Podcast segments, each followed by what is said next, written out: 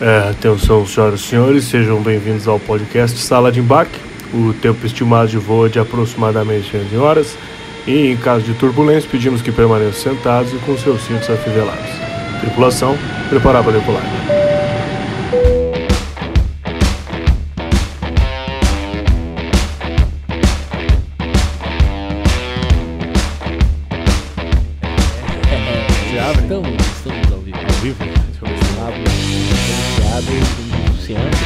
Tá vindo, hein? Ambre, Ambre, você que não sabe o que é o Ambre e está aqui com a gente, é o melhor gin do mundo. O cara ficou cavando o patrocínio aqui, Cavando, professor. cavando não, nós já conseguiu. Conseguiu, já né? conseguimos. É. Agora Ah, em tô dezembro vem. Você viu ali? Agora. É. É, é milagre essa garrafa não tá no meio aqui. É, Os caras estão fazendo não, de tudo. Veio o gin, veio o Negroni. Eu achei que era álcool em gel. é o que a gente sempre fala. É álcool em gel por interior. É, aquele ali é uma maravilha. maravilhoso, né? Maravilhoso, maravilhoso. Melhor gin do mundo, Ambre. Mas, mas, estamos começando aqui o nosso famigerado podcast, bichão. Aquele papo de segunda e quarta Boa. que você acompanha toda semana aqui com a gente, né? Aqui no Sala de Embarque, esse projeto ide- idealizado e executado por quatro, quatro aventureiros, né, Aventu- Sérgio? Aventureiros, né? Aventureiros. O, o- temos ali o Murilo, que é o nosso Murilo mestre dos cortes. Exato. né? Temos aqui também o nosso grande maestro, que é o Serginho Lacerda. Exato. Que é ele que vai levando aqui esse bate-papo por caminhos e possibilidades infinitas. Né? E também temos aqui, quase nunca, mas temos, ele É. faz parte do projeto, o Diogo Almeida, Diogo que é o Almeida. rei dos professores. Exatamente. Né? O bichão é fera, de vez em quando ele tá aqui com a gente, porque ele é o mais ocupado de todos nós. Mas vamos ver se ele é. É. realmente o rei dos professores? Vamos ver. Hoje nós vamos ver. Vamos Hoje, ver. Daqui a pouquinho a Essa gente é a primeira vai pergunta é essa. É, isso mesmo. Nós vamos descobrir isso. E também tem esse gordão que vos fala, bichão. Então sejam todos muito bem-vindos e bem-vindas ao Sala de Embarque, Boa. o nosso podcast. Se você tá aqui no nosso canal, se inscreve no canal, já deixa o teu like, ativa o sino, né? Comenta os vídeos aí, já deixa o teu like e tal, mas eu não posso assistir o episódio inteiro. Que que eu Muito faço tempo. daí? O que que eu faço? Sala de Embarque sempre vem com soluções pra você. Por isso criamos o nosso canal de cortes, bichão. Vai no YouTube lá em Cortes Sala de Embarque, se inscreve, ativa sino, deixa o like, deixa comentário. Quer dar uma sugestão do que a gente pode melhorar ou, ou, ou dar um simples elogio, né? Só pra dar aquela moral, também pode. Quero participar de forma mais efetiva, então vem de superchat, Bart. É, vem de boa, isso aí. superchat. Dá uma graninha pra nós, né? Que aí você dá aquela alimentada na nossa alma. Aí sim. Boa. Aí você vai ver esse negócio pegando fogo toda vez que você assistir. Mas, mas, sem mais delongas, vamos começar aqui, Sérgio. Quem é o nosso convidado? Boa, Rafa, obrigado. Baita intro. Rafael tá sempre cada, tá cada vez melhor na introdução, velho. Não era assim. Não, tá profissional. Agora ele tá um monstro.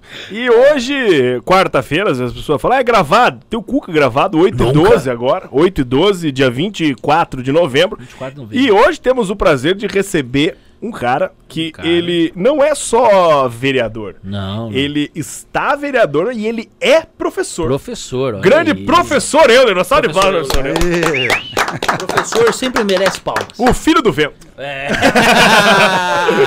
Professor, primeiro, obrigado pelo convite. Muito legal ter você aqui conosco. convite não, por Bom, aceitar Pelo o con- Por convite. aceitar o convite, é verdade. Não, eu, eu que agradeço, né, Murilo, Rafael, Serginho, pelo convite que vocês me fizeram. É um prazer estar aqui com vocês, esse bate-papo descontraído que eu tenho certeza que vai ser bem legal aí pra gente é, tratar de os mais variados temas possíveis. Boa, que Boa, legal. boa, e boa. antes, vamos fazer a primeira pergunta? Vai, vai. Ele é professor. Há quanto tempo você é professor já? Putz, eu comecei a dar aula, foi assim, eu, eu fiz cursinho em 1991. 91. Eu sou de São Paulo. Aham. né? Fiz o cursinho lá que é o chamado Ângulo, que é um cursinho mais famoso lá de São Paulo, ou era pelo menos na época. E aí entrei na faculdade. Deixa eu ver, é 88, 90 é isso. Eu fiz o ensino médio, depois 91 cursinho, entrei na faculdade em 92. Né? E ao entrar na faculdade, falei, pô, preciso de um dinheirinho para poder me deslocar. Eu morava a 33 quilômetros da faculdade. São Paulo é, putz. São Paulo é assim, né? Então eram mais ou menos aí quatro horas de trânsito que eu pegava todo dia. E precisava, no mínimo, um dinheirinho para gasolina. Meu pai falou: eu te ajudo no carro, mas a gasolina daqui para frente, a alimentação é por tua conta. Eu falei: pô, meu pai já deu uma baita força para eu poder me deslocar até a cidade universitária. Então eu preciso correr atrás. E daí voltei ao cursinho que eu tinha feito. Eu falei: bom, vamos ver se tem vaga de alguma coisa aqui, né? e daí eles falaram, olha, dá para tem o que a gente chama aqui de professor assistente, né? ou plantonista. É um professor que fica numa sala só para tirar dúvidas dos alunos. Eu falei, bom, matemática eu sou bom, né? Matemática dá para me virar. Falei, tem que fazer um exame aqui, tem outros concorrendo. Aí fiz o teste para professor plantonista, passei para matemática e aí comecei a, a dar aula como plantão de dúvidas. Então isso foi em 92. Aí para assumir uma sala de aula mesmo, aí foi em 94. Então de 94 até agora, já tem um tempo aí, né? Já estamos aí há 27 anos na, Cara, é na sala de aula. Muito- E você já ouviu falar no Diogo Almeida? Não, cara. Viu? Pô, pronto. É um bosta. É o cara que senta nessa cadeira aí. Ele é professor do quê? Não é de nada. de nada. Ele faz show pra professor. Ele Você deve ter visto o vídeo dele já. É, é um que tem cara de maconheiro, é, É. maconheiro e faz show pra professor.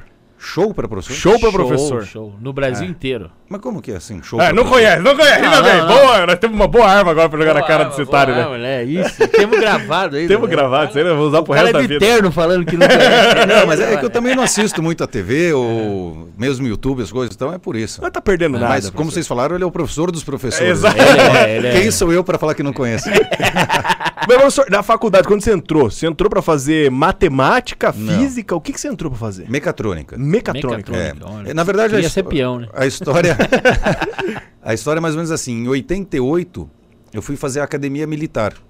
Né? Eu, putz, desde criança eu tinha o sonho, né? não sei porquê, mas eu tinha o sonho de ser militar. E daí eu fiz um cursinho preparatório quando eu estava na antiga oitava série, hoje o chamado nono ano. E aí passei para fazer a academia militar, que a gente chama de Escola Preparatória de Cadetes do Exército, chamada SPSEX. Na época eram três anos lá em Campinas. Terminado esses três anos, você ia para mais quatro anos na Agulhas Negras. Né? Então fiz os três anos lá na SpaceX né? e putz, adorava. Adorava de verdade. Aqueles que a mãe chama dentro do exército o vibrão. Né? Aquele cara que, pô, que gosta de marchar e gosta da atividade física. E pô, fiz o curso de montanha, que era uma coisa que só fazia depois de formado, mas eu consegui fazer ainda enquanto aluno. E o que, que fazia o curso de montanha? O, o montanha é o curso de escalador militar. Ah, que foda! Olha aí. é, eu não, queria o- ser o um curso- é, é um curso feito lá em São João del Rei. Então, a unidade de montanha, a principal do Exército, é em São João del Rei, uma cidade de Minas Gerais. E, putz, é- acho que foi a melhor semana que eu passei dentro do Exército. Porque você faz rapel de helicóptero, você faz rapel tradicional, você faz rapel de frente, que é assustador. Né? Porque Uma coisa é você descer de costas, outra coisa é você descer a montanha de frente, correndo. pra. Deus o Ah, livre. isso é legal. Isso é, Deadpool, né? é igual o Deadpool. E, pô, você aprende a fazer todo, tudo quanto é tipo de nó, né? E aí você vai sendo avaliado ao longo do curso. Então, eles têm várias pedras ali, algumas mais altas, outras menores, com graus de dificuldade. E aí você tem que cumprir essas pedras em tantas tentativas. E se você não conseguir três pedras daquela em- nas três tentativas possíveis, está eliminado do curso. Então você não se forma, você não tira o brevet, como a gente fala. Então, putz, foi uma semana sensacional. Eu tinha isso, na época eu tinha 16 anos. Né? É, não era comum, não sei como é que está hoje no Exército, mas não era comum que fizesse isso como aluno da escola de cadetes. Você podia fazer depois como oficial. Então, no mesmo curso que estava a gente, tinha os oficiais, tenentes, capitães ali, que já têm seus 23, 24, 25 anos. Né? Mas naquele ano abriu a inscrição para aluno, uh, acabei me eh, conseguindo a vaga. Né? Então, era um cara que gostava da atividade realmente do Exército, da atividade aí, do treinamento para o combate e tudo mais. Aí fiquei os três anos, putz, mas no último ano fiquei sabendo a tal da engenharia mecatrônica. Cara, pirei. Fiquei louco. Né? Um dia pro outro, falei, não, não, não aguento mais ficar nem um dia aqui dentro do exército. E, e gostava daquilo, amava. De um dia Fechou o ciclo. Cara, eu falei, não, eu preciso fazer engenharia mecatrônica. Meu negócio é robô e não sei o quê. E aí fiz o cursinho, daí acabei passando na USP, né, para engenharia mecatrônica. E só que enquanto eu estava cursando a engenharia mecatrônica, comecei a dar aula no cursinho, como eu falei. E aí eu falei, não, não, meu negócio é cursinho, meu negócio é dar aula. E aí nu- acabei nunca atuando dentro da engenharia e de lá para cá venho dando aula. Cara, que da O senhor hora. já reprovou em alguma coisa? Tudo que ele ele passou. Putz, eu, na, na verdade, assim, eu sempre fui bastante estudioso desde criança. Né? Caxias. Caxias, né? E assim, daquele que pega. e- mas nunca fui nerd. Nunca fui nerd, assim, de ficar, né? Não. não, não, não, nunca. Mas era é, assim, eu chegava da escola e por conta própria ia estudar, Né? Pega, pô, tinha em casa enciclopédia, eu ia dar uma olhada na enciclopédia, não porque ia ter prova, mas porque eu tinha vontade de aprender. Né? E, e, lógico que isso acabou fazendo diferença, né? Depois na preparação. Na academia militar a gente tinha um negócio que era chamado estudo obrigatório. Então você tinha aula de manhã, as atividades físicas e de instrução militar à tarde, e à noite, das 6 às 10 da noite, você era obrigado a ficar numa sala de aula. Né? Ninguém te obrigava a estudar, mas o nome do, do evento era estudo obrigatório. Aí eu pensava, bom, eu vou ter que ficar nessa sala de aula com mais 30 colegas aqui, das 6 às 10 da noite, não posso conversar. Pô, eu vou estudar. Pô, né? é. Já estou aqui. Pelo menos passa o tempo. É, não, não posso fazer outra coisa, então vou estudar. Pô, você passa três anos do ensino médio estudando todos os dias, das 6 às 10 da noite, alguma coisa você vai sair sabendo. Ou você é muito burro. então, aí não, não tem. Você, você sai sabendo alguma coisa, né?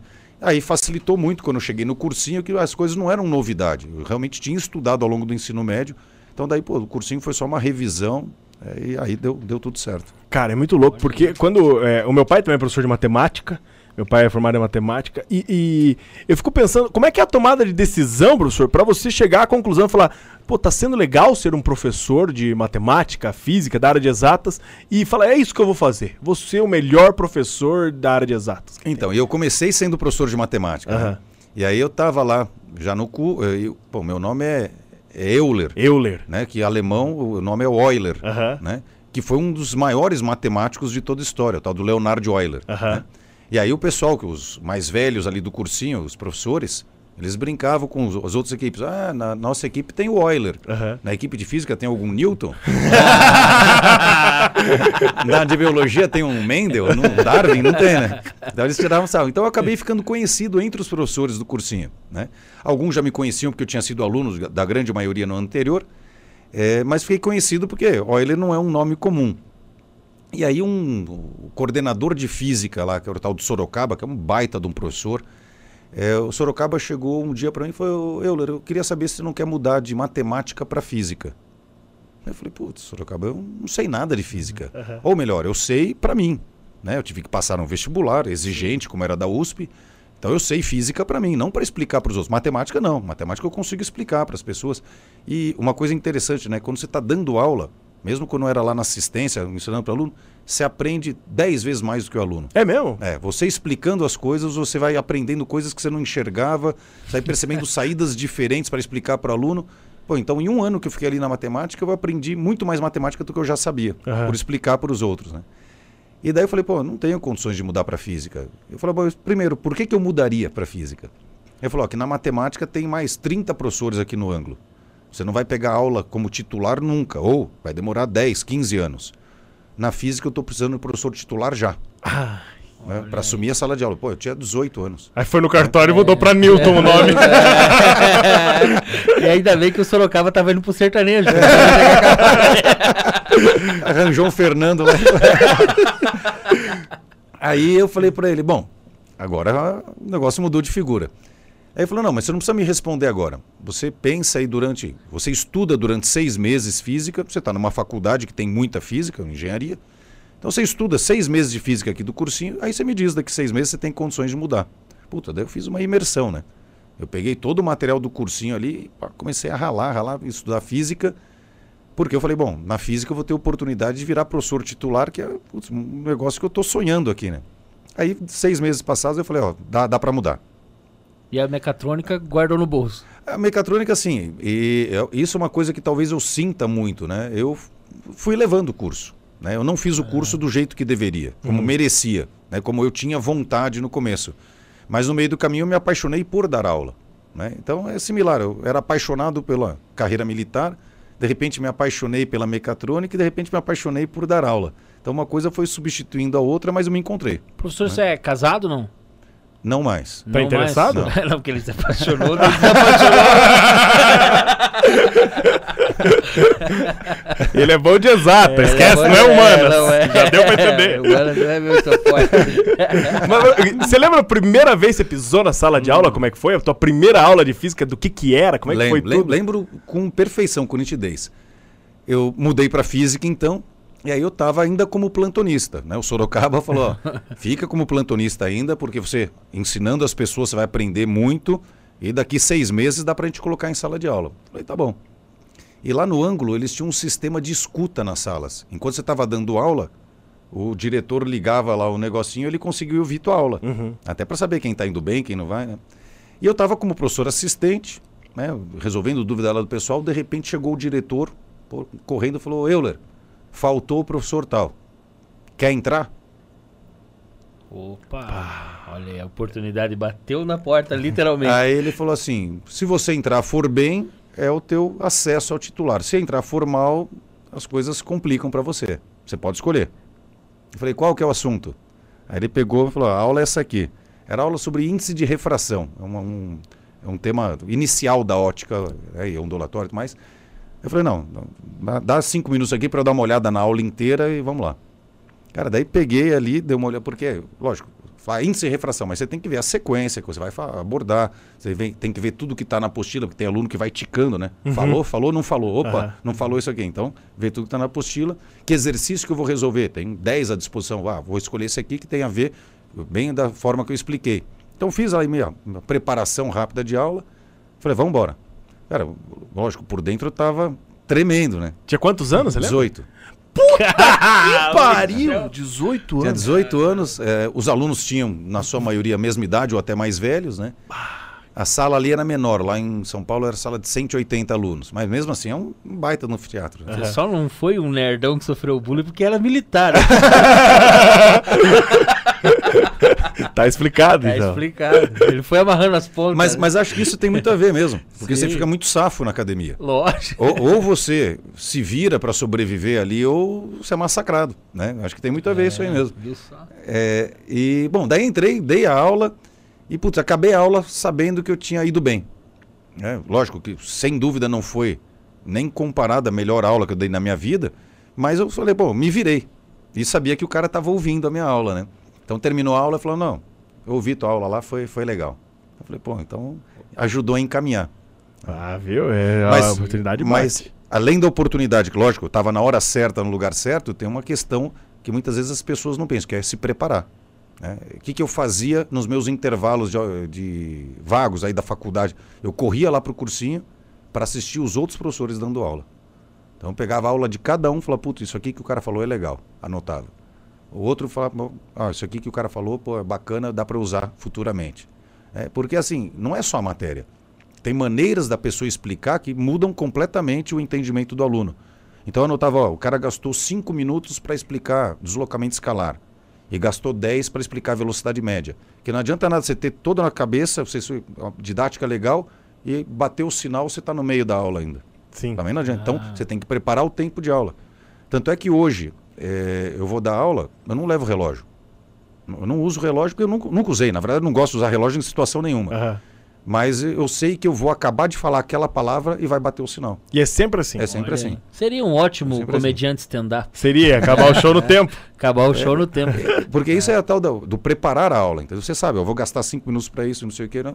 E aí, lógico, a primeira aula da semana talvez dê uma variaçãozinha. Mas você vai já para a segunda, terceira aula da semana, que é igual, é idêntica. É, cara, é bater o sinal e você está acabando a aula. Às vezes, putz, uma pergunta fora de hora que acontece pode mudar, mas se não, é, é batido. ali. E, e- e você prepara a aula hoje em dia ou não mais agora? Não, prepara. Prepara? É assim, mas eu preparo hoje em dia mentalmente. Uhum. Antigamente não, sentava no papel ali. falava- Hoje em dia, vou dar um exemplo. é, Nós temos 30 aulas no ano. Certo. As aulas normais, né? Depois tem revisão, né? mas a aula curricular é uma programação de 30 aulas para cumprir a física A, que é a mecânica. Uhum. Nós temos no cursinho ali cerca de, vamos botar uma média aí de 20 turmas. Tem ano que tem mais, ano que tem menos, mas média de 20 turmas. Então, 20 turmas. Eu estou há 26 anos aqui no Positivo, então eu já dei cada aula 520 vezes. Né? Então é lógico, você fala, putz, eu vou sentar e preparar de novo? Não preciso. Mas mentalmente, como já passou um ano que eu dei aquela aula, eu falo, putz, o que, que eu tenho que fazer? Bom, a aula, sei lá, a aula número um, que é a aula sobre conceitos básicos da cinemática. Eu sei que tem que começar falando o que é cinemática, depois falar o que é movimento, o que é repouso, o que é ponto material. Eu tenho que falar também o que é, é trajetória.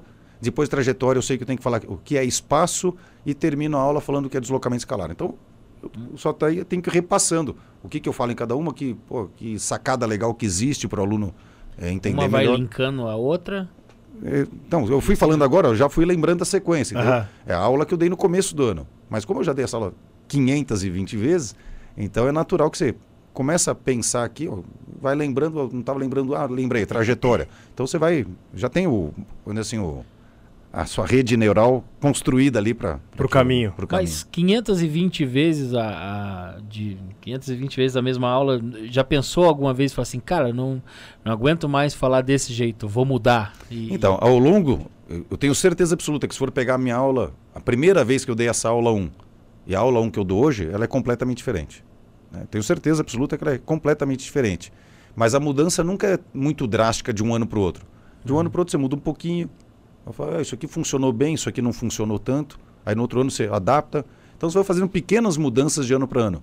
Mas essas pequenas mudanças na somatória a- transforma aquela aula do primeiro ano e essa aqui em aulas completamente diferentes. E, e como é que você faz? A, a física ela se atualiza, professor, ou não? Por exemplo, é, matemática. Pô, se a gente for ver matemática, é a mesma coisa que meu filho vai ver. Muita coisa eu já vi, não lembro nada. O que eu for ensinar eu tô fudido. Mas, é, até, cara, esses dias é, eu tava. Eu peguei um papel. Olha como a vida é bizarra. Eu era bom em matemática, eu era bom na escola, tudo. Meu pai era professor de matemática. mínimo, né, que a gente espera. É, e aí, cara, eu peguei um papel e aí eu falei, eu precisava fazer uma multiplicação no papel. Sei lá, 30 vezes 47. E eu falei, cara, como é que eu faço na mão isso? E aí eu pus o 30 vezes 47, eu não lembrava se era em cruz, não, não lembrava. Microsisteminha ali. Exato, eu não lembrava esse sisteminha. Você acha que, que essa- evoluiu muito desde a tua primeira aula? Ou você tem que ir adaptando, ah, sei lá, a brincadeira que você vai fazer, o, o, o tema que você vai puxar junto pra Então, linkar? primeiro que o aluno mudou, né? Você pega o aluno de 1995, quando eu comecei aqui no Positivo, e vê o aluno hoje de 2021, é um aluno diferente. Né? Porque o, o de hoje tem acesso a um monte de informação no celular e tudo mais, então você tem que prender mais a atenção do aluno, porque ele tem o celular no bolso. E a concorrência é desleal. Né? Pô, ele tem Sim. WhatsApp, ele tem Instagram, tem um monte de coisa legal para ele ver, ou a aula de física. Então, se a aula de física ou de qualquer outra matéria não for muito atrativa, né, não for muito atraente, lógico que o aluno acaba rapidamente ele desvirtuando a atenção dele. Então, acho que mudou nesse sentido. Eu hoje eu tento fazer muito mais com que o aluno fique preso aí à aula do que talvez em eu na verdade eu, eu tenho uma característica que eu acho que eu nem nunca contei para ninguém, acho que eu contei para um professor. Eu tento transformar, já que eu não tenho tempo para isso, eu transformo a minha aula na minha atividade física. Aham. né? Eu, não, eu não tenho tempo de ir na academia, não tenho tempo. Agora, É, de eu vez em quando- também tô desse jeito. você sabe que eu não notei, cara. é porque eu tô de preto, né? O preto emagrece. É, se tivesse de branco, você ia falar, ó, Fiorino ali. E então eu falo assim, bom, eu vou usar a aula para que seja a minha atividade física. Então se eu tenho que apontar alguma coisa no quadro, eu não vou apontar assim. Eu pego e faço assim, entendeu? Para gastar energia. Pra gastar. Eu ando a aula inteira, de um lado para o outro, o tempo inteiro, falando e andando, de um lado para o outro, lado para o outro. Tem aluno que fala, pô, eu fiquei tonto na aula até, e tanto você andou. É, Mas isso, de certa forma, também acaba é, não deixando o aluno, em momento algum, desligar. Deixa mais dinâmico. Deixa mais dinâmico, né? Mas eu saio arrasado da aula, tão cansado, é verdade. Eu pego um dia que tem. Hoje em dia não tem mais isso, mas tempos que eu dava assim 11 aulas no mesmo dia. Você começa às 7 da manhã, vai até às 11 da noite. Cara, eu, eu terminava o final do, do dia que eu não queria falar com ninguém, eu só queria deitar e dormir, nem comer, nem nada, eu só queria dormir. né? Então, e acordava no dia seguinte meio que sem voz. E aí, pra dar pro- preocupado, ficar Eu, eu já, já tentava fazer com que no dia que eu tivesse muita aula, no dia seguinte não ter nenhuma. Porque eu sabia que precisava de um dia de recuperação. Ah, dava pra dar essa pausa. Dava. Não, não É, era ima- igual. Imagina assim, que você tinha 20 turmas, então se Ah. desse 11 aulas num dia, Ah, já. dava para ficar o outro sem nada, no outro dá 9 aulas. Entendi. Então eu sempre gostei de concentrar, porque tem gente, professor fala assim, ah, eu tenho 20 aulas na semana, eu vou dar 4 aulas por dia. 4 na segunda, 4 na terça. Pô, você passa a semana inteira ocupado com aquilo e não pode fazer outras coisas. Eu preferia concentrar em dois dias. né? Mas um dia após o outro também é complicado, porque muitas vezes acaba a voz. né? É, aí não dá.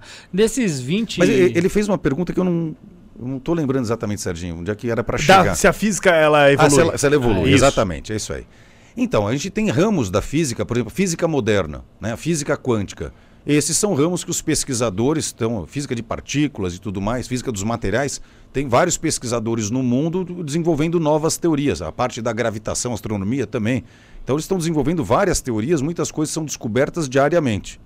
Agora você pega a chamada mecânica clássica, que é a mecânica que foi descoberta ali inicialmente pelo Newton, né, com as leis de Newton e tudo mais.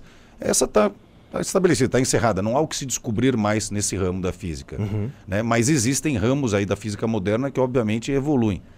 É, a mesma coisa acontece com outras ciências, né? na química, na biologia, tem descobertas aí é, mais de nível mais elevado, né? que não são de ensino médio. Então, vamos dizer assim, a matéria de ensino médio, essa não tem evolução, nem tem como ter. Diferente, por exemplo, na geografia. A geografia é uma matéria mais dinâmica, né? em, em especial a parte geopolítica. Pô, o que está acontecendo hoje num país pode não estar tá no ano que vem. Então, o que vai cair esse ano no vestibular sobre aquele país é uma coisa, ano que vem vai ser outra. Então, o professor de geografia ele tem que estar tá mais é. ligado nas atualidades, como de história também. E hoje muda mais rápido ainda, né? Mais rápido, exatamente. Na real, de história e geografia, daqui uns 15 anos estão fodidos para dar aula, né? Imagina, como é que vai explicar o que está acontecendo ah, no Brasil? Pegar né? do Orkut para cá. É do Orkut para cá e vamos ali. Cara, vai, vai, pode. Vai. Pode ir, pode ir que eu tô pedindo 27 um 27 anos dando aula. Teve algum aluno assim que, que já voltou depois que falou assim, cara, você mudou minha vida e que você conheceu, assim, que você reencontrou o cara então, em algum momento? Então eu vou contar uma história dessa semana. Essa semana eu fui correr, final de tarde, fui correr lá na Praça Nossa Senhora de Salete. Uhum. Tô morando lá perto, fui correr ali. Aí eu botei camiseta, bermuda, né, e comecei a correr. Só que ali na Praça Nossa Senhora Salete tem o Palácio Iguaçu, que é a sede do governo, tem a Sim. prefeitura que é próximo, tem o Tribunal do Júri. Uma hora eu passei perto do Tribunal do Júri e tinha um, um policial militar ali que eu conhecia, eu parei para bater um papo, já estava meio cansado, falei, vou dar uma descansada aqui. parei para bater um papo com ele. E no que eu estou lá conversando com ele, eu vi que tinham, estava tendo uma sessão do tribunal do júri, alguém ali para ser condenado ou não, e os advogados naquele momento estavam todos fora. Então tinham quatro advogados, um que era advogado assistente de acusação, trabalha junto com o promotor, e outros três advogados de defesa né, do réu. E aí, de repente, um advogado, que é até um cara famoso, que é o Bretas, né? eu nem sabia que tinha sido meu aluno. Acho que é Alessandro, Alessandro Bretas, professor da PUC também. Ele virou e falou assim: Você não é o Euler? Eu falei: sou. Falei: Pô, você foi meu professor. Aí todos os outros advogados viraram e falaram, pô, você foi meu professor também, você também foi também. Pô, daí eu peguei e tirei uma foto com os caras. Eles todos de beca, aquela beca preta, uhum. e eu de bermuda e camiseta. Derretendo. Quer ver? Tá, tá aqui, ó. Tá aqui a foto, cara, ficou muito massa. Meiona na canela. Meia na canela, suando. suando. Mas e os caras falaram, pô, as, as suas aulas nos ajudaram a passar aqui no vestibular. E eu vi que eram caras ali não quaisquer, né? Eram pessoas famosas dentro do direito aqui em Curitiba. Aqui, ó. Olha lá! Quer mostrar na câmera? Pode mostrar essa aí. Isso aí. É. Dá pra ver que o professor, o professor Euler, ele Araga, ele entende de física, mas de moda ele tá brigando. Ah, moda. É, se vestiu no escuro. Foi pego na lei Maria da Moda. Meu Deus. E por ter dado aula positiva, deu aula pra algum famoso? Algum aluno que virou famoso? A Kéfera. A Kéfera, a Kéfera foi a nossa aluna ali. E você mas... lembra dela ou não? Putz, sabe que eu, eu, conversei com ela esses dias no Instagram, mandei uma mensagem. Ela falou, pô, Elor, como é que tá? Pô, não sei o quê. Eu não lembro dela na sala de aula, uhum. né? Mas eu lembro logo depois do pessoal falar, pô, a Kéfera teve aula com a gente. Mas eu não lembro na época na sala de aula, mas depois, vendo assim vídeo, eu reconheci, né? É difícil, né? Porque são 5 mil alunos por ano. Nossa Mas... Senhora você guarda assim a fisionomia de muita gente. A Kéfera, a lembrança que ele tem dela, ela. E aí, pessoal? Outra que eu dei aula, mas aí em São Paulo, a Maria Fernanda Cândido. Ah, sim. É. Putz, bem no comecinho, eu tinha lá 18 anos, o primeiro ano que eu estava dando aula, ela foi aluna nossa lá também. Deixa eu ver se eu lembro mais alguém. O Juninho Paulista. Juninho Paulista, é, o batedor de falta? É, o. O, o, o dezinho baixinho que foi isso, penta? exatamente. Caraca, é, Juninho Paulista. Jogador. Quem mais que eu lembro? O, o que assustou nós foi um jogador ter terminado o ensino médio. é, tá na cursinha.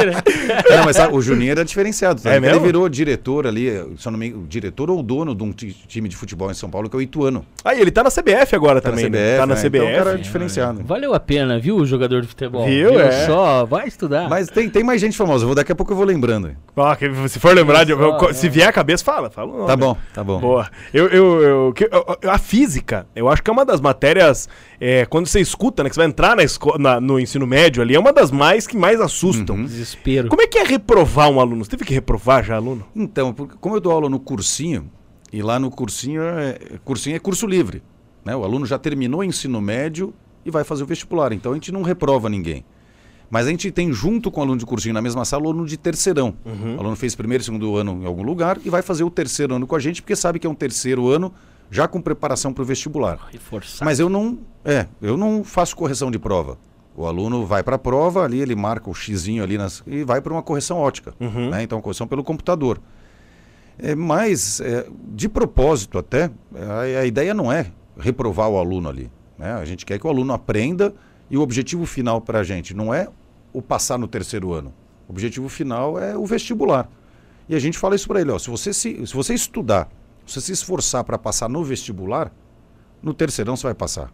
A gente, eu até brinco às vezes com os alunos, falo, ó, não se preocupe que para passar no terceirão basta estar vivo. né?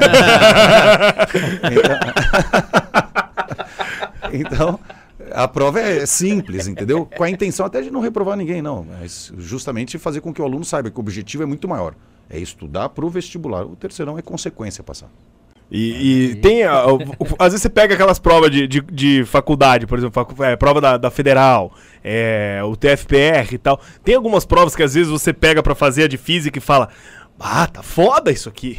Ou hoje em dia não, você vai Não, papum, Você papum. pega essas provas, vamos dizer assim, eu vou classificar as provas normais, putz, como- é o caso da Federal, como é o caso até de uma FUVEST, a Unicamp, essas são provas normais. Você gabarita. Você nunca vai ter surpresa. É mesmo? né? É, não, não tem como.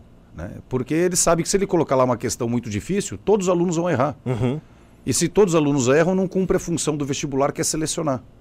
Quando é que a questão é boa? Quando ela separa o bom aluno do mau aluno, ou o melhor aluno do pior. Né? Se a questão é muito fácil, não separa, todo mundo acerta. Se a questão é muito difícil, também não separa, porque todo mundo erra. Ou acerta no chute daí. Ou né? acerta É, no chute, o que não é adequado. Então as questões ela tem que ser, na sua maioria, questões médias. Né? Algumas poucas questões fáceis, algumas poucas questões difíceis. Porque aí, se um aluno muito bom acerta difícil, ele também ganha uma vantagem. né? É, então, o vestibular normal não tem surpresa para um professor.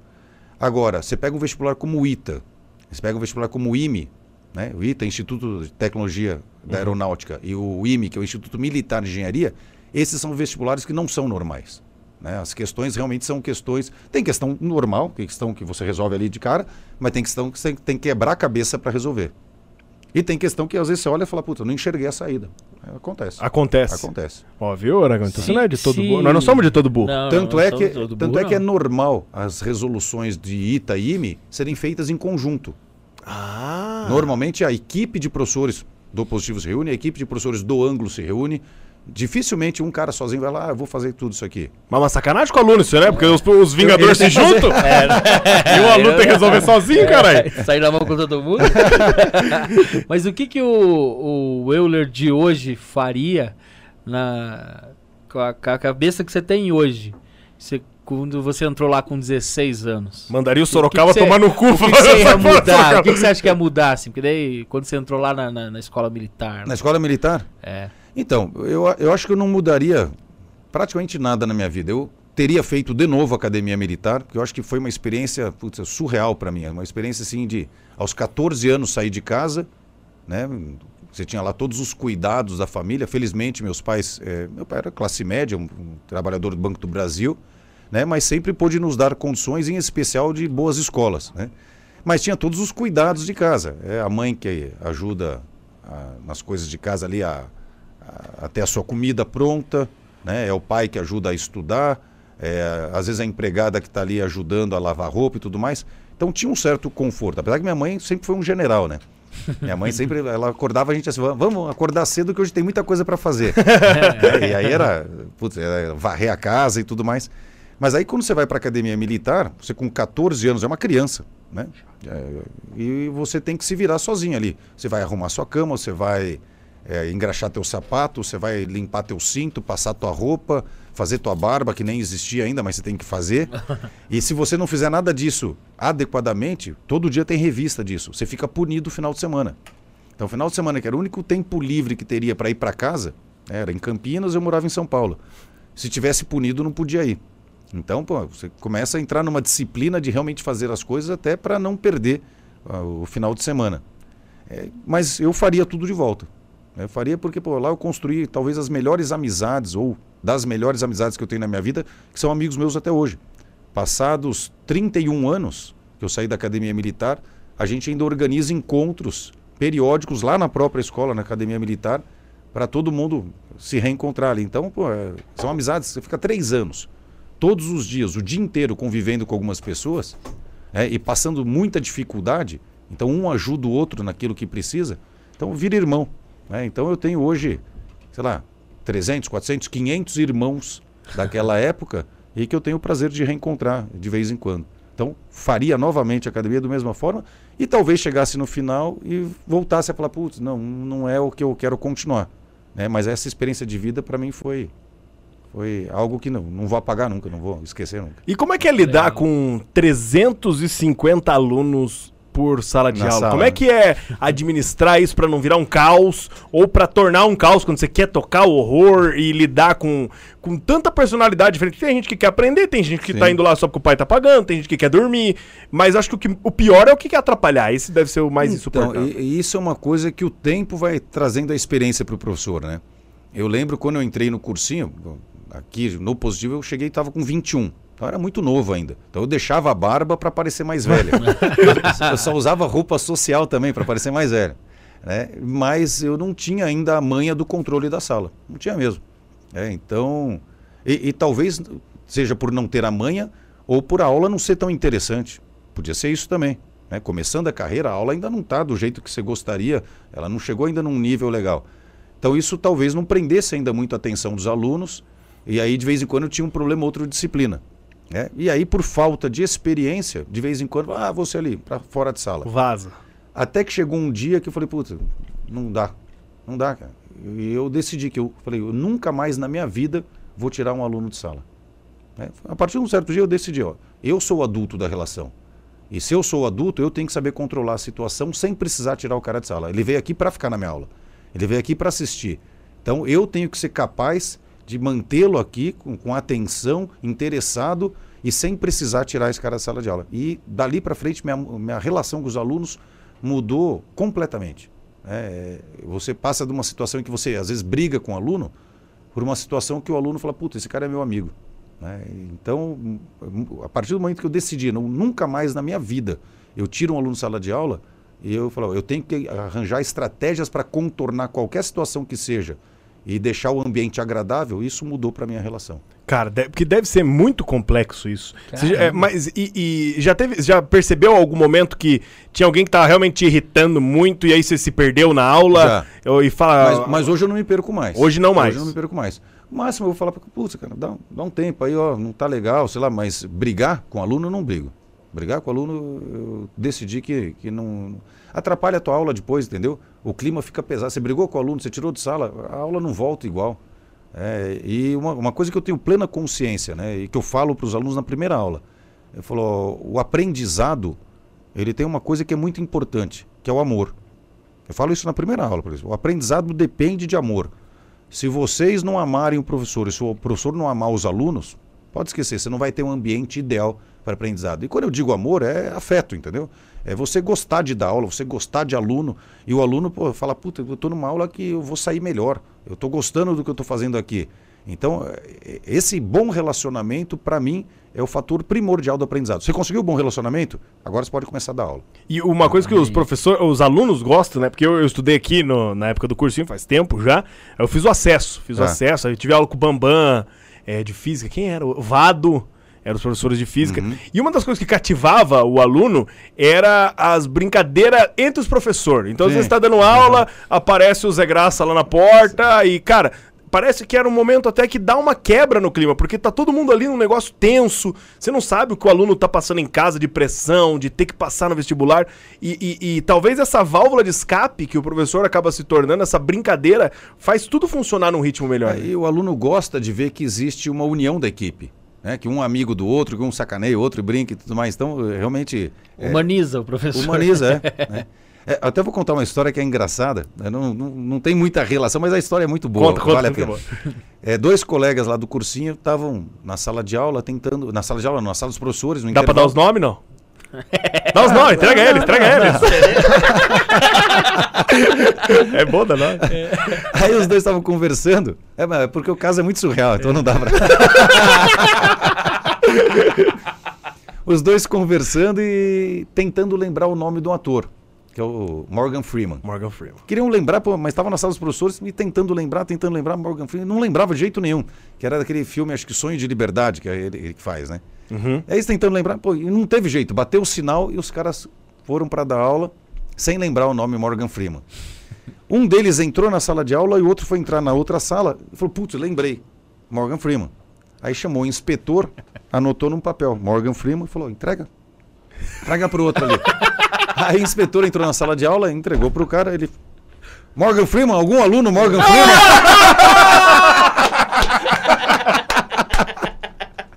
o cara não ia lembrar nunca, né? Já tava desconectado. Se inscrevendo no papel, nem assim o cara lembrou, pô. Morgan Freeman é Acho que muito o cara bom. não tinha assistido o filme, a verdade é. Não tinha, não tinha. Algum aluno Morgan Freeman? Ai, cara, que história boa. Muito bom. E nome? Pega uns nomes di- difíceis de vez em quando pra, de aluno? Nome de aluno difícil? Tem uns nomes? Como é que é uma história? Tem um professor, um professor que vale a pena vocês trazerem um dia aqui, que é o Giba. Vamos trazer. Ah, o Giba é uma figura, outro que é uma figuraça, é o Ricardo Gaúcho. Pô, esses caras têm. Cara, são diferentes. Eu sou mais sério na aula. É mesmo? Eu, eu- eu brinco um pouco e tudo mais, é, mas comparado a esses dois, putz. é, é, assim, o Giba foi meu professor em São Paulo. Uhum. né? O- você não parece estar numa aula. Você parece estar no stand-up. E ele dá o do né? quê? De química. Putz, ela viu que. Só que ao mesmo tempo que ele faz isso, ele ensina o tempo todo. Então é um stand-up junto com a matéria ali, Com conteúdo. com conteúdo. Então, pô, a aula passa voando. Eu, assim, eu não assisti mais aula do Giba porque comecei a dar aula junto. Sim. Mas quando eu era aluno, a impressão que eu tinha, eu falava, puta, esse cara é o melhor professor do Brasil. Né? Porque eu falei, pô, eu tô aqui me divertindo e de graça ainda aprendo alguma coisa, né? Aham. Ou aprendo muita coisa. né? O Ricardo Gaúcho também é um cara, pô, um baita de um conhecimento, professor de biologia. E... Mas ele é. Putz, eu vou contar uma história do Ricardo Gaúcho. Conta, porque, conta. Vai, né, vai. é coisas que só acontecem com ele. Os professores positivos eles se reúnem normalmente todo ano ali do cursinho para ir pescar. No Mato Grosso, Mato Grosso do Sul, Amazônia. E aí, pô, combinaram, ó, amanhã então sai o ônibus para ir até Mato Grosso, para pescaria. E o gaúcho, a noite anterior, saiu ali para se divertir, pô, chegou atrasado né, na pescaria, pô, todo esbaforido, o pessoal já esperando. E o dono né, do, do cursinho vai junto. Né? Então tem toda aquela. Né, tem que tomar cuidado com as brincadeiras, mas ele é super divertido. Até chegar com- lá também. Até chegar lá. Aí tá no ônibus, começa a beber, tudo, não, descontrai, né? Mas quer, quer que não, ele é teu chefe. Sim. E daí o gaúcho chegou lá, atrasado, esqueceu de levar o material de pesca. Pô, estava indo só para pescar, né? Mas ele só se deu conta disso quando chegou com o ônibus lá no Mato Grosso. Aí, pô, vamos pescar? Vamos. Cada dois iam num barquinho, né? O piloteiro ali, mais dois. Então faziam as duplas. O gaúcho, na hora de pescar, percebeu que ele tinha esquecido o material de pesca porque saiu atrasado de casa. Aí falou, bah, tem um sotaque bem. Bah, alguém tem material aí para me emprestar. E aí o, o dono do positivo falou: olha, eu tenho aqui, mas esse é um material que eu ganhei quando eu fiz 50 anos de idade. O meu filho que me presenteou era uma série especial da marca tal, não sei o quê. Pô, pelo amor de Deus, você toma o máximo cuidado do mundo. Gaúcho, eu sei que você é meio desastrado, toma cuidado. Falei, não, pode deixar. Bom, foram pescar, ele e o Duarte, que era um professor do cursinho, que já faleceu, infelizmente, um grande amigo. Cara, o primeiro arremesso que ele fez, a vara foi. Não foi nem depois, o primeiro, cara. A vara foi. Aí, pô, Gaúcho, falei, e agora o que, que eu faço? Eu, a vara especial dada pelo filho no aniversário de 50 anos do chefe, cara. Aí ele voltou todo desenchavido ali e falou: Bom, não vou falar nada. né? Vou ficar na minha aqui, vou protelando até. Bom, chegou no último dia que eles iam voltar, ele falou: Bom, agora eu tenho que falar. Aí ele contou o chefe, pá, que não sei o que, eu joguei a vara e ela foi, não, eu não podia pular, que tem piranha, não sei o que. Pô, daí ele. Candiru. É, o Candiru. Ainda mais o de biologia, né? Ah, é. Aí o chefe, pô, deu um baita do esporro nele, né? Falou, pô, sou irresponsável, não sei o quê. Bom, beleza. Voltaram para Curitiba. No ano seguinte foram pescar novamente no mesmo lugar. Né? Foram pescar no mesmo lugar. Ele levou material de pesca, tudo. Cara, um ano depois, quanta água passou naquele local? Quantas pessoas pescaram naquele local? O gaúcho está pescando, no que ele puxa vem a vara do chefe. que baita virada! Qual a possibilidade? Eu sei que parece história de pescador. É, sei. Mas é verdade, cara, é assustador. Tanto é que eu escrevi essa história e vou mandar pro Fantástico. Eles têm um quadro lá que é, é muita coincidência. Eu nunca vi uma coisa dessa. Cara, Não. É absurdo, melhor, né? melhor ainda seria se ele pegasse e falasse assim, ah, essa bosta. E quebrasse a E vara. ele que devolveu braço. pro chefe. Ele falou: Aqui, chefe, essa vara. Toda enferrujada já. Boa, vamos trazer eles aí. Já tá com. tem que trazer. Vale a pena, vale a pena, cara. Boa, professor, você vai ser o nosso, a nossa ponte, então, para nós trazer o e- Giba e o Esses dois, o Giba e o Ricardo Rocha, são dois que, que vale a pena. Cara, espetacular. E como é que você tornou-se vereador? e- Ah, perdão, e assim, vai, vai. uma coisa engraçada que o gaúcho, por exemplo, é um cara que ele, ele fala uns palavrões na, na aula. Cara, mas pra ele é tão natural Que é uma vírgula. que não é, não é ofensivo. Eu, se eu falar um palavrão na aula, pô, meu Deus do céu, é- é- cai o mundo, né? vai ter até processo. Mas ele não, cara, ele é, é tão natural assim que. ah, É, é- é jeito. É jeito, né? E não adianta um querer copiar o jeito do outro como professor, entendeu? fica Eu já vi professor que tenta imitar o que o outro faz, o jeito, e não fica legal. Né? Cada um tem o seu estilo. E os alunos, às vezes, adoram o professor que é super sério, porque sai com aquela sensação, pô, o cara detonou aqui na aula, me explicou tudo que eu nunca consegui aprender na vida. Né? E adora também aquele que é super engraçado. E essa variabilidade de estilos é que faz o aluno aguentar bem o, o tempo de cursinho, que é muito pesado. O aluno tem que reprisar em um ano o que ele deveria ter aprendido em 12. Uhum. Essa que é a verdade. Sim. né? Então, se não for muito dinâmico, muda estilo de uma aula para outra, eu acho que se, se fosse todo mundo muito engraçado, perderia a graça.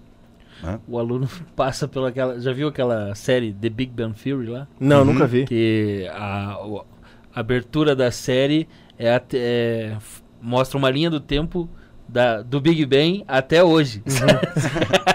é o aluno aprendendo 12 anos 12 em um. anos, É. Você escreve no quadro, Porque não? tinha o plano, né, do Juscelino Kubitschek, 50 anos em 5.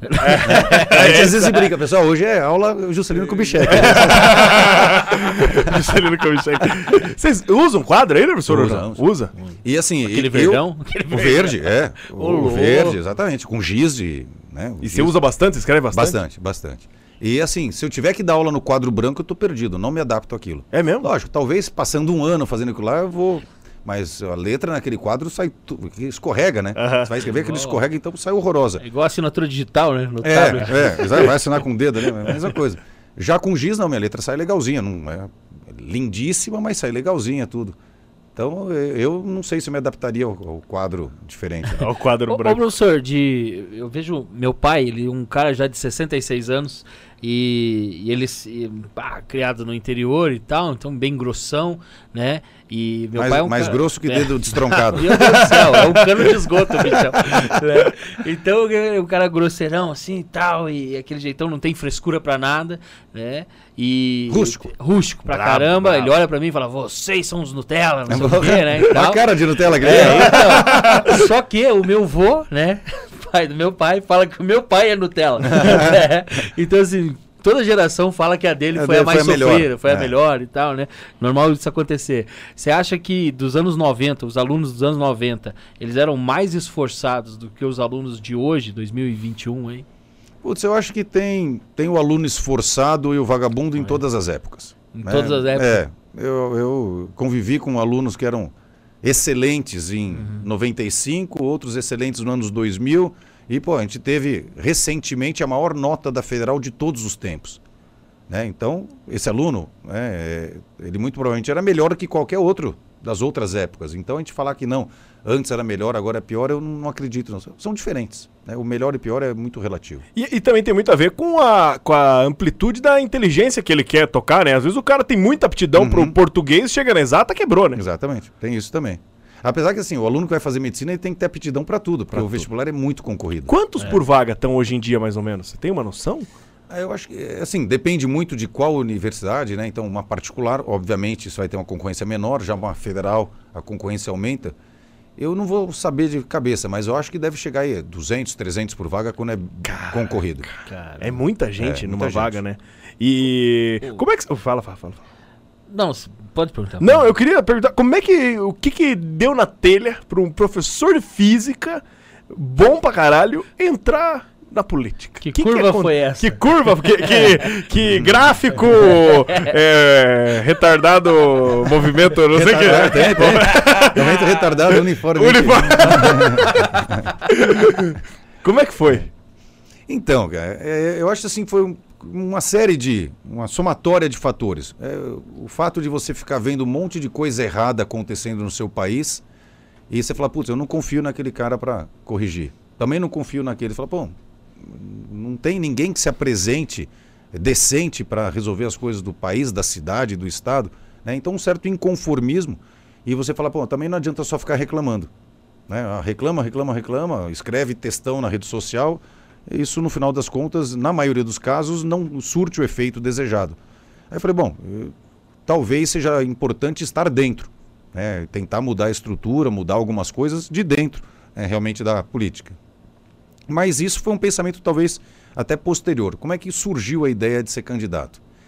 Na eleição de 2016, é isso, 2016, né?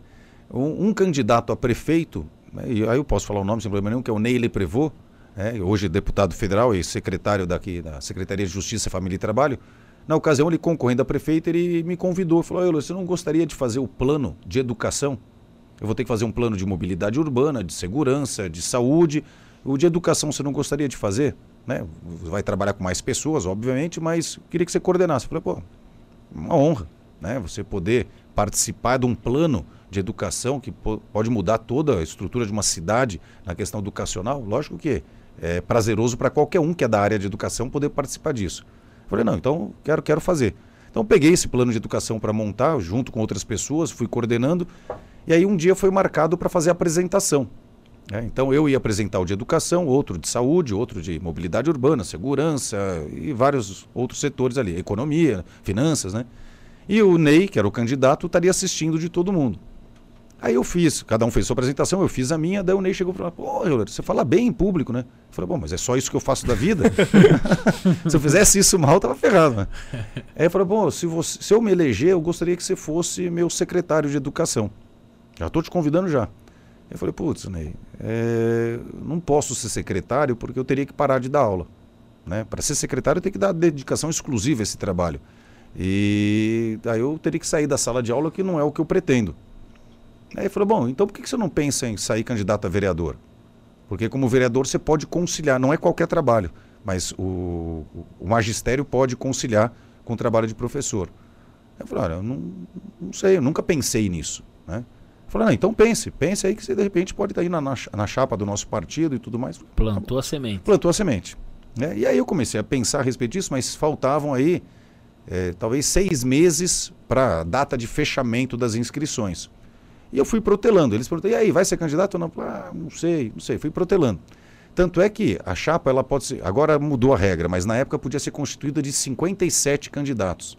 Como você tem 38 vereadores na Câmara, cada chapa podia ter uma vez e meia o número de vereadores. Então, cada chapa, na época eram coligações, podia ter 57 candidatos. Eu estava como 58. Eu era suplente de candidato. Aham. Né? Então eu não era nem candidato, eu era suplente de candidato. Aí eu falei, olha, você é suplente aqui, mas se você decidir, a gente conversa com alguém que não estava muito afim, você entra no lugar. Eu falei, tá bom. E fui protelando, protelando. E eu, eu tinha, na verdade, muito medo de sair candidato a vereador. Porque, quer queira que não, é um vestibular. Sim. Né? Você vai ter que ser colocado à prova ali, é uma prova aí de. é, como é que eu vou dizer? A satisfação das pessoas com, com a sua pessoa, né? Eu, eu esqueci a palavra que eu queria. Depois eu lembro a palavra. Não que eu precisa de queria. medo, você se preparou. Então, mas qual que era o medo? O medo da reprovação. Uhum. Imagina ali, pô, eu tenho 5 mil alunos por ano. Né? É, aí eu saio candidato a vereador. Tá, abrem-se as urnas, o cara fez 37 votos. É, aí. Entendeu? Psicológico. Como é que você vai aguentar o Ricardo Gaúcho e o Giba na, na escola daí? E aí no dia seguinte eu ia ter que dar aula de volta. Os, os- os- os alunos gostam muito da gente? Gostam. Mas em contrapartida são alunos de 16, 17 anos. Pô, o sarcasmo lá em cima, entendeu? Pô, tirar sarro dos outros é super legal. Então imagina entrar na sala de aula e o aluno me olhando com aquela cara de Puta, o loser ali. Né? É. Então eu tinha medo disso, de que um- uma reprovação, né, em especial se fosse pouquíssimo votado ali, na eleição, atrapalhasse minha carreira como professor. Eu falei, pô, tudo que eu não quero é passar para o meu aluno a imagem, imagem de perdedor. Afinal, daqui alguns meses ele vai ter um vestibular em que ele tem que ser vencedor. Então isso tudo me preocupava. Né? Eu falei, putz, não sei, eu realmente estava em dúvida. Até que um dia antes de fechar a chapa, eu falei, Euler, é hoje a inscrição. Hoje é o último dia, não, não dá para ser amanhã. Vai ou não vai? Falei, ah, bota meu nome então aí. Bota meu nome e vamos ver o que acontece.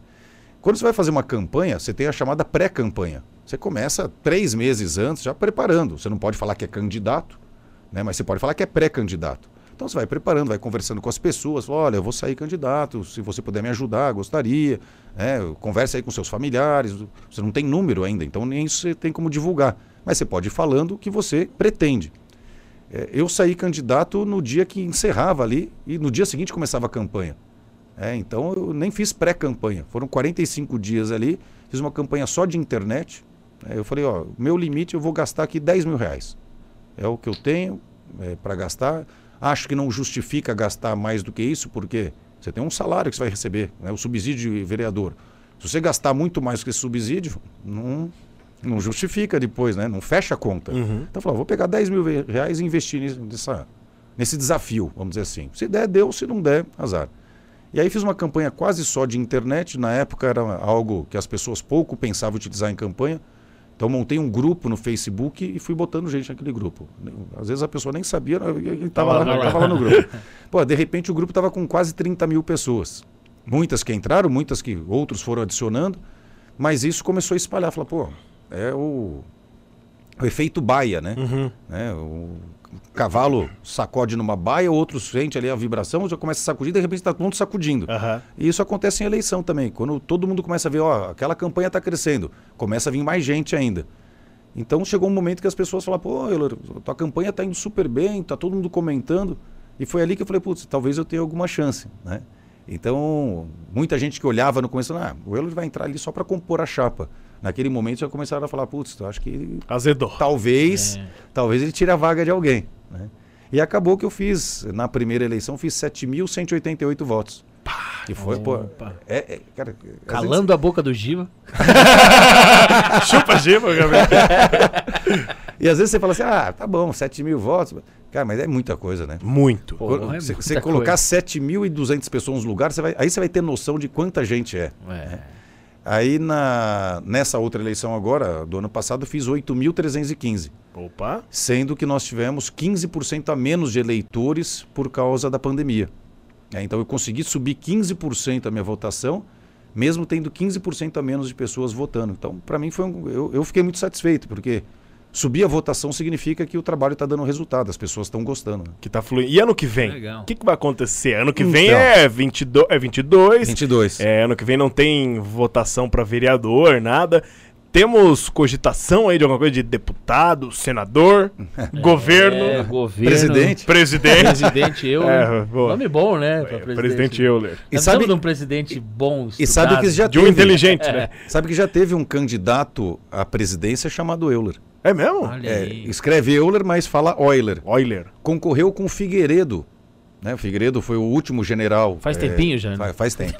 Faz tempo. É, Deve ser de s- oi- 1980, por aí, ou Aham. 79. Então, o Figueiredo foi o último general militar. É, o último general presidente. Uhum. né? E aí, quem concorreu com ele era o Euler Bentes Monteiro. Ó, Então, já tivemos um Olha, Euler candidato a presidente. e, e ano Tudo que bem vem? que era eleição indireta, né? Escolhida ali, mas, mas eu- Era, vota, era, Colocou. vota no outro. Esquece esse. Euler aí. Ó. E ano que vem? Então, ano que vem, eu já posso falar agora, eu sou pré-candidato a deputado federal. Opa! Opa, Ó. esticou o É, braço. assim, eu estou falando de maneira muito firme que é isso. Lógico que a política tem é, variações que ocorrem no meio do caminho. Mas se, se nada de estranho acontecer, essa é a minha vontade. Eu acho o seguinte, eh, dá para fazer um ótimo trabalho como vereador. Eu acho que eu fiz muita coisa aqui E, não aparece, lógico, porque o, o que aparece muitas vezes é o executivo. Né? A prefeitura que executa isso, executa aquilo. O trabalho do vereador é um trabalho que fica mais escondido. Mas eu acho que eu fiz muita coisa que já ajudou a mudar várias estruturas dentro da Câmara. Né? Por, por exemplo, esses dias teve uma matéria da RIC falando sobre os vereadores que esse ano devolveram o carro oficial. Que devolveram o carro oficial, que não usa a gasolina, que não usa cota de selos. Pois é, esse ano foram 11 vereadores, né, dos 38. Mas quando eu entrei em 2017, não era nenhum. Eu fui o primeiro. Em 2017, eu cheguei lá para o presidente da Câmara e falei: ó, tá aqui o- um ofício, estou devolvendo oficialmente o carro e mais, eu quero que nem licite mais o meu carro, né, porque eu não vou utilizar. Então, devolvi o carro oficial, não utilizei gasolina e estou abrindo mão da cota de selos. Então, fiquei feliz de ver agora 11 vereadores fazendo isso, porque foi uma sementinha plantada ali que talvez alguns tenham percebido, putz, isso aqui mais vale fazer isso aqui e devolver o carro é, do que utilizá-lo sem tanta eficácia. Sim. Né? E eu não critico quem usa, de verdade. né? A matéria ali foi uma matéria mesmo que criticando, mas não critico. Se a pessoa faz um bom uso do carro, se o carro para ela vai ter uma utilidade cujo retorno à sociedade é maior do que o gasto, ok, vá lá e use o carro em prol da sociedade. Agora, não era o meu caso. né? Eu pensava assim, pô, eu usar o carro, eu tenho meu carro particular. Eu usar esse carro não vai trazer um benefício a mais para a sociedade. Então, no meu caso, eu achei que eu deveria abrir mão. tá? De- então, de forma alguma, eu critico quem usa, se faz um bom uso. né? Mas é legal ver que outros vereadores pensaram da mesma forma e isso gera, inevitavelmente, uma economia para a Câmara. E com a gasolina hoje a 7, não arrepende um pouco? Fala, Não, porque eu continuo não tendo carro. viu? Eu, tá. É, Aí tá aí assim, um baita exemplo É, tá é assim, dando, ao contrário, na, na época eu tinha meu carro particular, hoje eu não tenho carro. Zero carro. É, zero carro. Né? Eu ando a pé é, ou pego táxi. Né? Ou Uber, que seja, que seja Aham. né? mas normalmente táxi. É porque, putz, eu acho que hoje também não justifica ter o carro próprio. Entendi. Cara, você vai somar e PVA, manutenção, a gasolina, o seguro, o, a desvalorização que ele tem, cara, o carro é, um, é simplesmente um luxo. De verdade. Hoje que você, hoje que você consegue um táxi ou Uber que a pessoa queira ali dois minutos depois que você chamou, antigamente até concordo. Você chamava um táxi levava às vezes 30 minutos. Se chovesse, você não pegava o táxi. Sim. Né? Hoje, em dois minutos, você consegue alguém para. Dois, cinco minutos que seja alguém para te buscar onde você quiser. Então, o custo hoje com transporte é infinitamente menor para quem não tem o carro. né? Então, eu, eu abri mão. Se tem uma coisa que ele manja de cálculo, né? É, ele chegou nessa conclusão. Não, eu- eu- É, E- só que ele mora na Nossa Senhora de Salete, né? É, não é de isso. Almirante Tamandaré, que a tarifa Lógico. é sempre dinâmica. É, tem isso também, a pessoa tem que calcular o quanto. É, eu fiz mas- o cálculo, quanto que eu vou gastar com transporte diariamente. E a hora que eu faço esse cálculo, ele putz, não, não, mas nem se compara com quanto eu gastaria tendo o carro. É, É, faz né? todo É. sentido. Como faz sentido também a questão do aluguel. Geralmente é muito mais barato você morar de aluguel do que você ter o imóvel próprio. né? Geralmente é. Né? Só que as pessoas têm o sonho da casa Da própria. casa própria. Mas você pega muitos países aí que as pessoas falam, não, que casa própria, que não, é aluguel. Eu vou de aluguel Serginho, mesmo. nós dois só estamos errando, Tudo cara, na errado, vida. cara. O mais certo é o Murilo, que não tem nada. É, não tem É que- nada. O Murilo só... Mas, vamos fazer um cálculo É. aqui. Imagina que você compra um, sei lá, vamos pensar num apartamento bom. Né? Um apartamento, um milhão. É, 700, 800 É. pau um apartamento. Vamos pegar um apartamento bom, um milhão. milhão, um milhão. Tá lá. Um milhão, você- quanto você pagaria de aluguel nesse apartamento? Ah, eu acho que uns 3 mil reais deve ser um, Eu- eu um acho aluguel. que uns uns 2,500, 3 mil. Um- Chega uns cinco? Eu acho que 5 chega mil? uns cinco, mil, né? cinco, É? cinco. Cinco mil. Tá, 5 mil. Tá. Então, vamos supor que você tem a grana. Né? Você tem um milhão, você fala, você tem duas decisões. Ou você coloca isso aqui numa aplicação, ou você compra o imóvel. né? Aí você compra o imóvel e você poderia ter com ele um aluguel de, de 5 mil. Né? Ou você coloca isso aqui numa aplicação. A menor, menor aplicação hoje por um, um milhão, quanto vai ser? Ah, a menor deve ser a poupança, deve ser É, 0,8. não, não, a poupança é coisa Não, pra, não, pra pra quem tá- velho, né? tá Pra louco. velho. Você já foi. Mas acho que uma, uma aplicação, é, assim, razoável, você vai conseguir para 1 milhão 0,8. 0,8. Ou seja, 8 mil por mês. Então, você pega esses 8 mil, paga o aluguel que é 5 e te sobra 3. Né? Olha aí. Agora, tem, lógico, o imóvel vai valorizar também. Então, tem outras questões envolvidas. Mas a pessoa achar que a casa própria é uma necessidade, é, na maioria dos casos, não é. Lógico, eu não estou falando de todas as realidades. Eu peguei um caso específico de um tipo de imóvel com certo valor. Sim. Às vezes a pessoa fala, putz, mas eu vou comprar uma casa de 50 mil. né? A casa de 50 mil, então varia, obviamente, para as faixas aí econômicas, né? Não estou falando com uma realidade que vale para todos. Mas tem que fazer cálculo. Basicamente é isso, tem que fazer cálculo. Vale a pena ter o carro? Vale a pena ter a casa? Vale a pena ter uma casa na praia?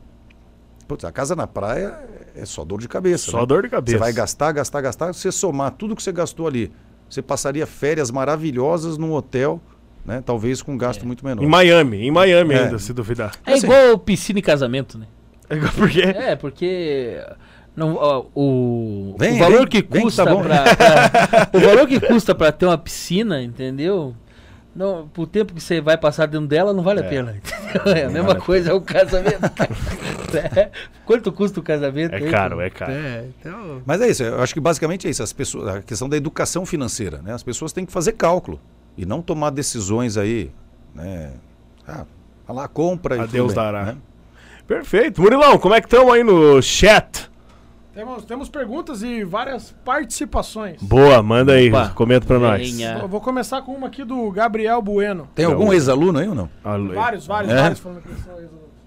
É, na época do cursinho, rolava o boato de que o professor Euler tinha o segundo maior QI do Brasil. Ó. É real? louco, só perdendo pro Mentira, vocalista. do- mentira. É- Só- é- o mentira, era o primeiro.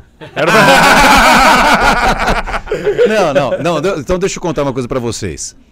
Cara, surge muita lenda é, de cursinho, né? Muita lenda. Pô, então, eu já ouvi que não sei quem é o maior QI do país várias vezes no ambiente de cursinho. É, vou dar outro exemplo. Quando eu fazia cursinho em, em São Paulo, todo mundo falava, ah, o, o professor tal ali, eh, posso, aqui eu posso falar que ele é de São Paulo, o Usberco de Química, ele é dono do o Classe A, que era um motel mais famoso de São Paulo. Então todo mundo, porra, ele é dono do Classe A, que era um hotel caríssimo, do motel caríssimo. É, e assim tem as, as histórias, eh, vamos dizer assim, as. Putz, como é que é? É, As lendas. As lendas. As lendas urbanas de cursinho. Putz, aquele professor é o maior QI, aquele professor não sei o quê, né? Mas é, é mentira. Até porque o tal do teste de QI é um teste que hoje, de certa forma, ele é muito ultrapassado, né? Não- ele não mede exatamente. Hoje tem a ideia de múltiplas inteligências e não só aquele teste para medir. Agora, o que eu posso falar para ele é o seguinte: eu fui muito bem no vestibular da USP, né? Passei em primeiro lugar geral, eram 150 mil candidatos. Pega, pega!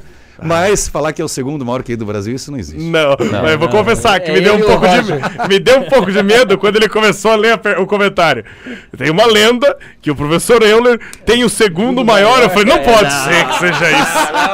Que os- além de inteligente, o cara vê pintura, Eu, né, é, eu fiquei pensando, deve ser porque ele é magrão. E, aí- e eu já pensei, pô, me rebaixaram pra segunda. cara. Quem é mais que entrou lá que eu não sei, cara? Se vem essa pergunta, eu falo, que pena não ter um irmão aqui pra te apresentar. Boa, Murilão, o que mais? André Sanches.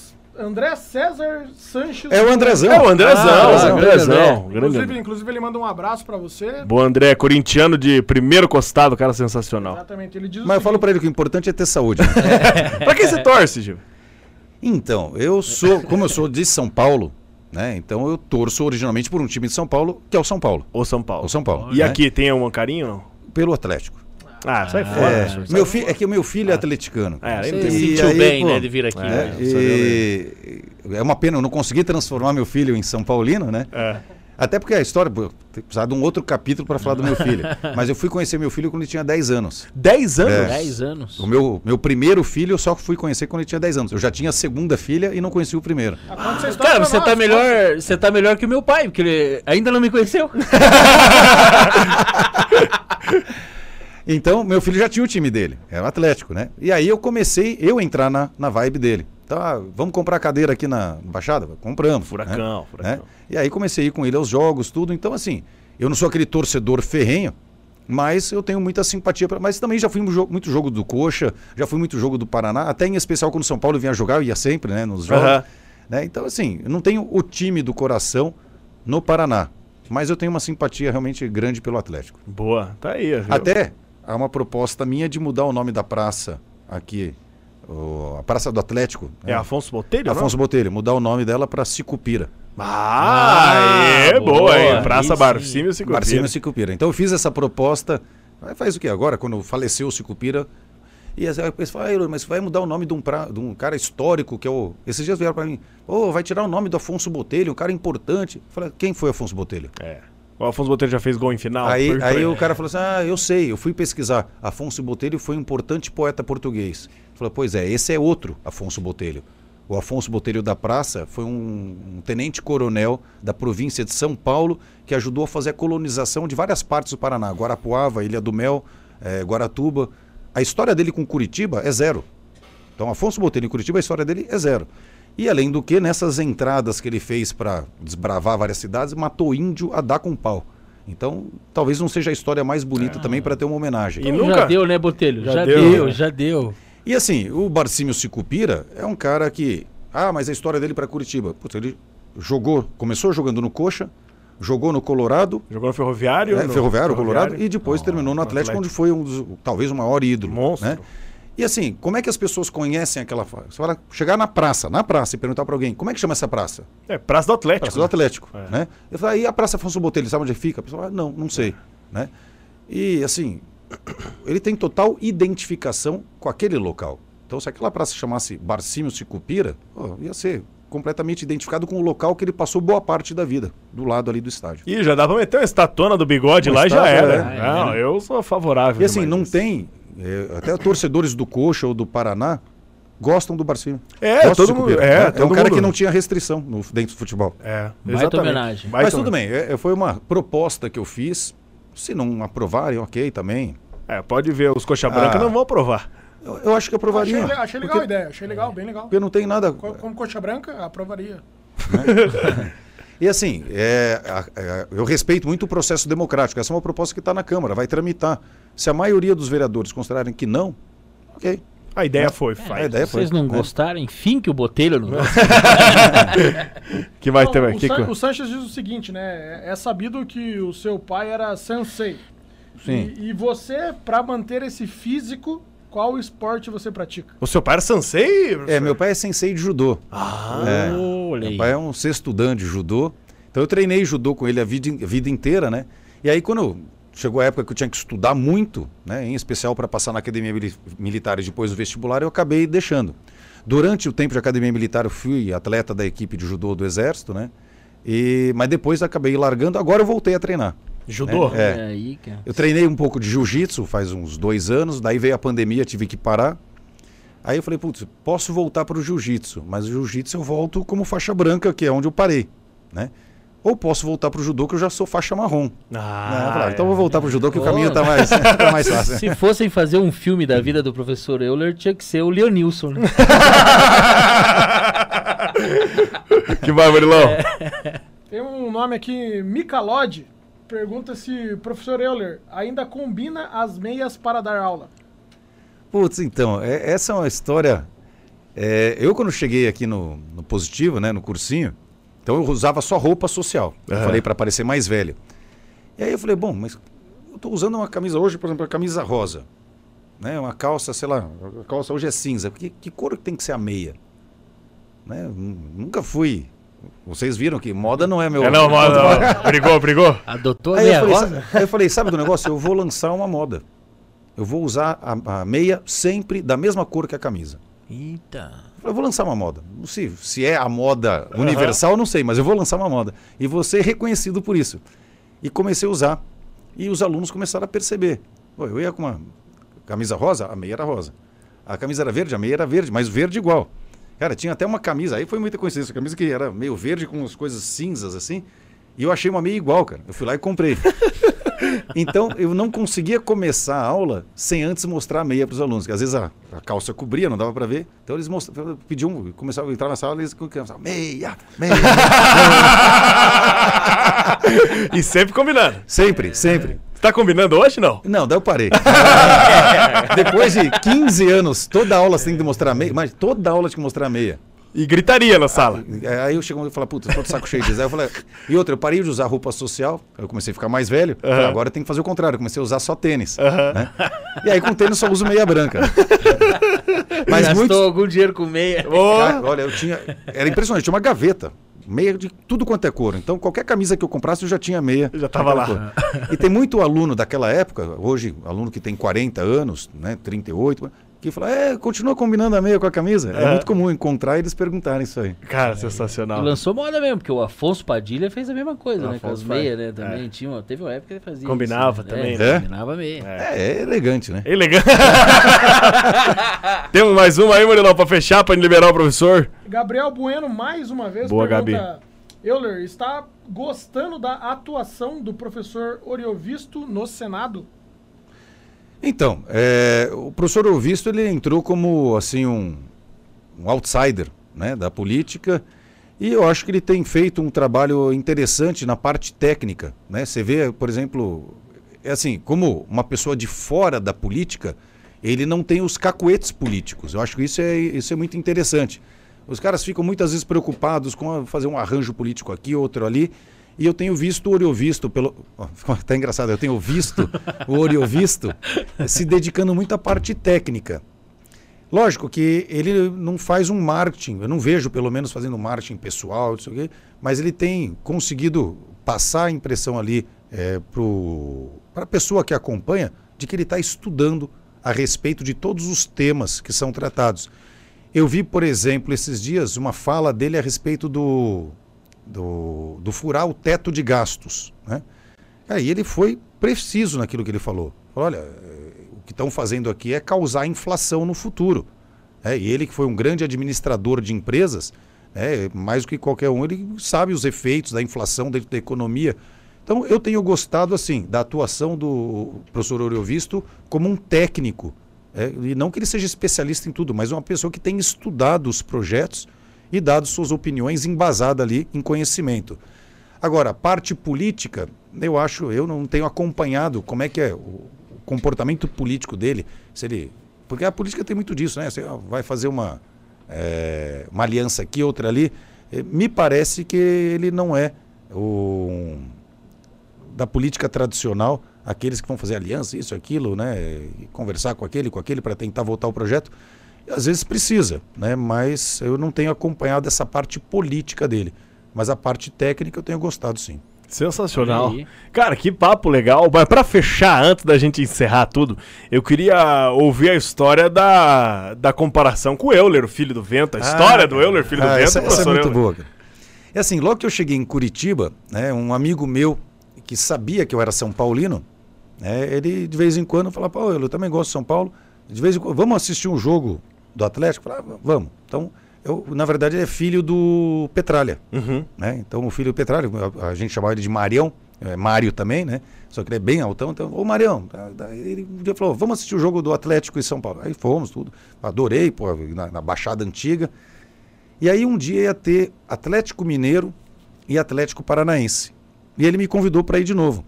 E o Euler jogava no Atlético Mineiro, né? Para quem é mais novo, talvez não conheça, o Euler foi um cara que jogou no Atlético Mineiro, jogou no São Paulo, jogou no Palmeiras, foi para a seleção brasileira, inclusive. E o Euler ele era muito rápido, corria muito rápido, então o pessoal tipo, colocou o apelido de Filho do Vento, né? Então era um jogador famoso, isso, 1996 por aí. Aí fui eu e o Marião assistir Atlético Mineiro e Atlético Paranaense na antiga Baixada. Assistimos ali um pouco do jogo, acabou o jogo, ele falou: vamos descer, vamos lá no campo. Eu falei, pô, tô com o filho do presidente aqui. né?" Vamos lá. Descemos ali no campo. Falou, não, vamos- dá para entrar ali, na, na outra parte, ali onde ficam os jogadores, entramos. E aí, a hora que a gente estava saindo, tinha um pessoal também lá no gramado. Aí eu, na época, 96, estava com 23 anos, novão, né? Novão, sangue Ah, forte. É, o pessoal, o pessoal falou, quem que é esse aí? Achando que era algum jogador, né? Quem que é esse aí? Quem que é esse aí? Tava saindo dos vestiários, né? Aí o Marião falou, ah, esse aqui é o Euler. aí, aí a menina olhou assim e falou, não, mas o Euler parece mais baixinho. E, e é mesmo, né? Ele parece mais baixinho. Aí eu peguei, tirei a identidade do bolso e mostrei pra mim. É o Euler, sim! Aí ela falou, pode dar um autógrafo? Eu falei, lógico. Aí eu, um abraço do amigo Euler. Aí, dei autógrafo pra galera sem mentir em momento algum. né? Foi um abraço do amigo Errado Euler. não tá, Agora você imagina esse cara que tá com a camisa lá assinada e fala: Filha da puta. Assistindo hoje. cara tá assistindo hoje. Ah, eu, eu É. queria estar vendo a carinha do cara A agora. cara dele. Professor, obrigado demais. Pô, eu que agradeço, cara. Foi, foi um papo muito bom, cara. Bom, obrigado mesmo, obrigado. é, obrigado por ter aceitado o convite pelos, pela história. Foi muito legal poder conversar, te conhecer. Não, e, e tem muita coisa pra falar ainda. Então, se me convidarem de novo, eu venho. Não, sabe o que eu pra fazer? O, o, o segundo papo, e daí trazer mais um professor lá do Positivo É. pra nós fazer uma, uma boa, um papo Boa, louco, papo boa. louco. Gritaria. Trazemos o gaúcho ou o Giba. Eu, gaúcho. É. é. Não, vocês vão adorar tanto o Gaúcho quanto o Giba. E tem outros ali, né? Sensacionais. Eu, eu tenho a felicidade de trabalhar com uma equipe que é assim, fora do normal. Né? São professores de extrema competência, apaixonados por que fazem, ótimos didatas, é, pô, cada um com uma sacada incrível ali que consegue. São professores magnéticos, eu diria. né? Boa, e eu tenho a felicidade de ter aprendido muito com esses caras, né? E graças a Deus ali poder conviver com eles diariamente. Maravilha, professor, obrigado. Conta conosco aí porque você precisar. Estamos sempre de portas abertas. Obrigado. E quem sabe Ah, logo vou não vem, né? Vou precisar do estúdio aqui. venha, venha, venha. Já tá combinado isso. Maravilha. Tá então é isso, Rafa. Quer mandar pra É alguém? isso, só agradecer a você que esteve com a gente aqui na live até agora. Não se esquece de se inscrever no canal, ativar o sino para receber as notificações e ficar por dentro de tudo que acontece aqui no Sala de Embarque. Obrigado aí, galera. Espero que vocês tenham gostado, se divertido e divulga, divulga a gente pra geral aí pra gente ganhar cada vez mais relevância. Boa, show de bola. Mais uma vez agradecer a presença de todo mundo. Semana que vem a gente vai estar terça e quinta, não é segunda e quarta, Terça né? e quinta. Terça e quinta, porque segunda a gente vai estar viajando. Viajando. Mas terça e quinta estamos de volta aí. E obrigado mais uma vez, professor. Obrigado. E hoje tem São Paulo e Atlético, coração dividido hoje.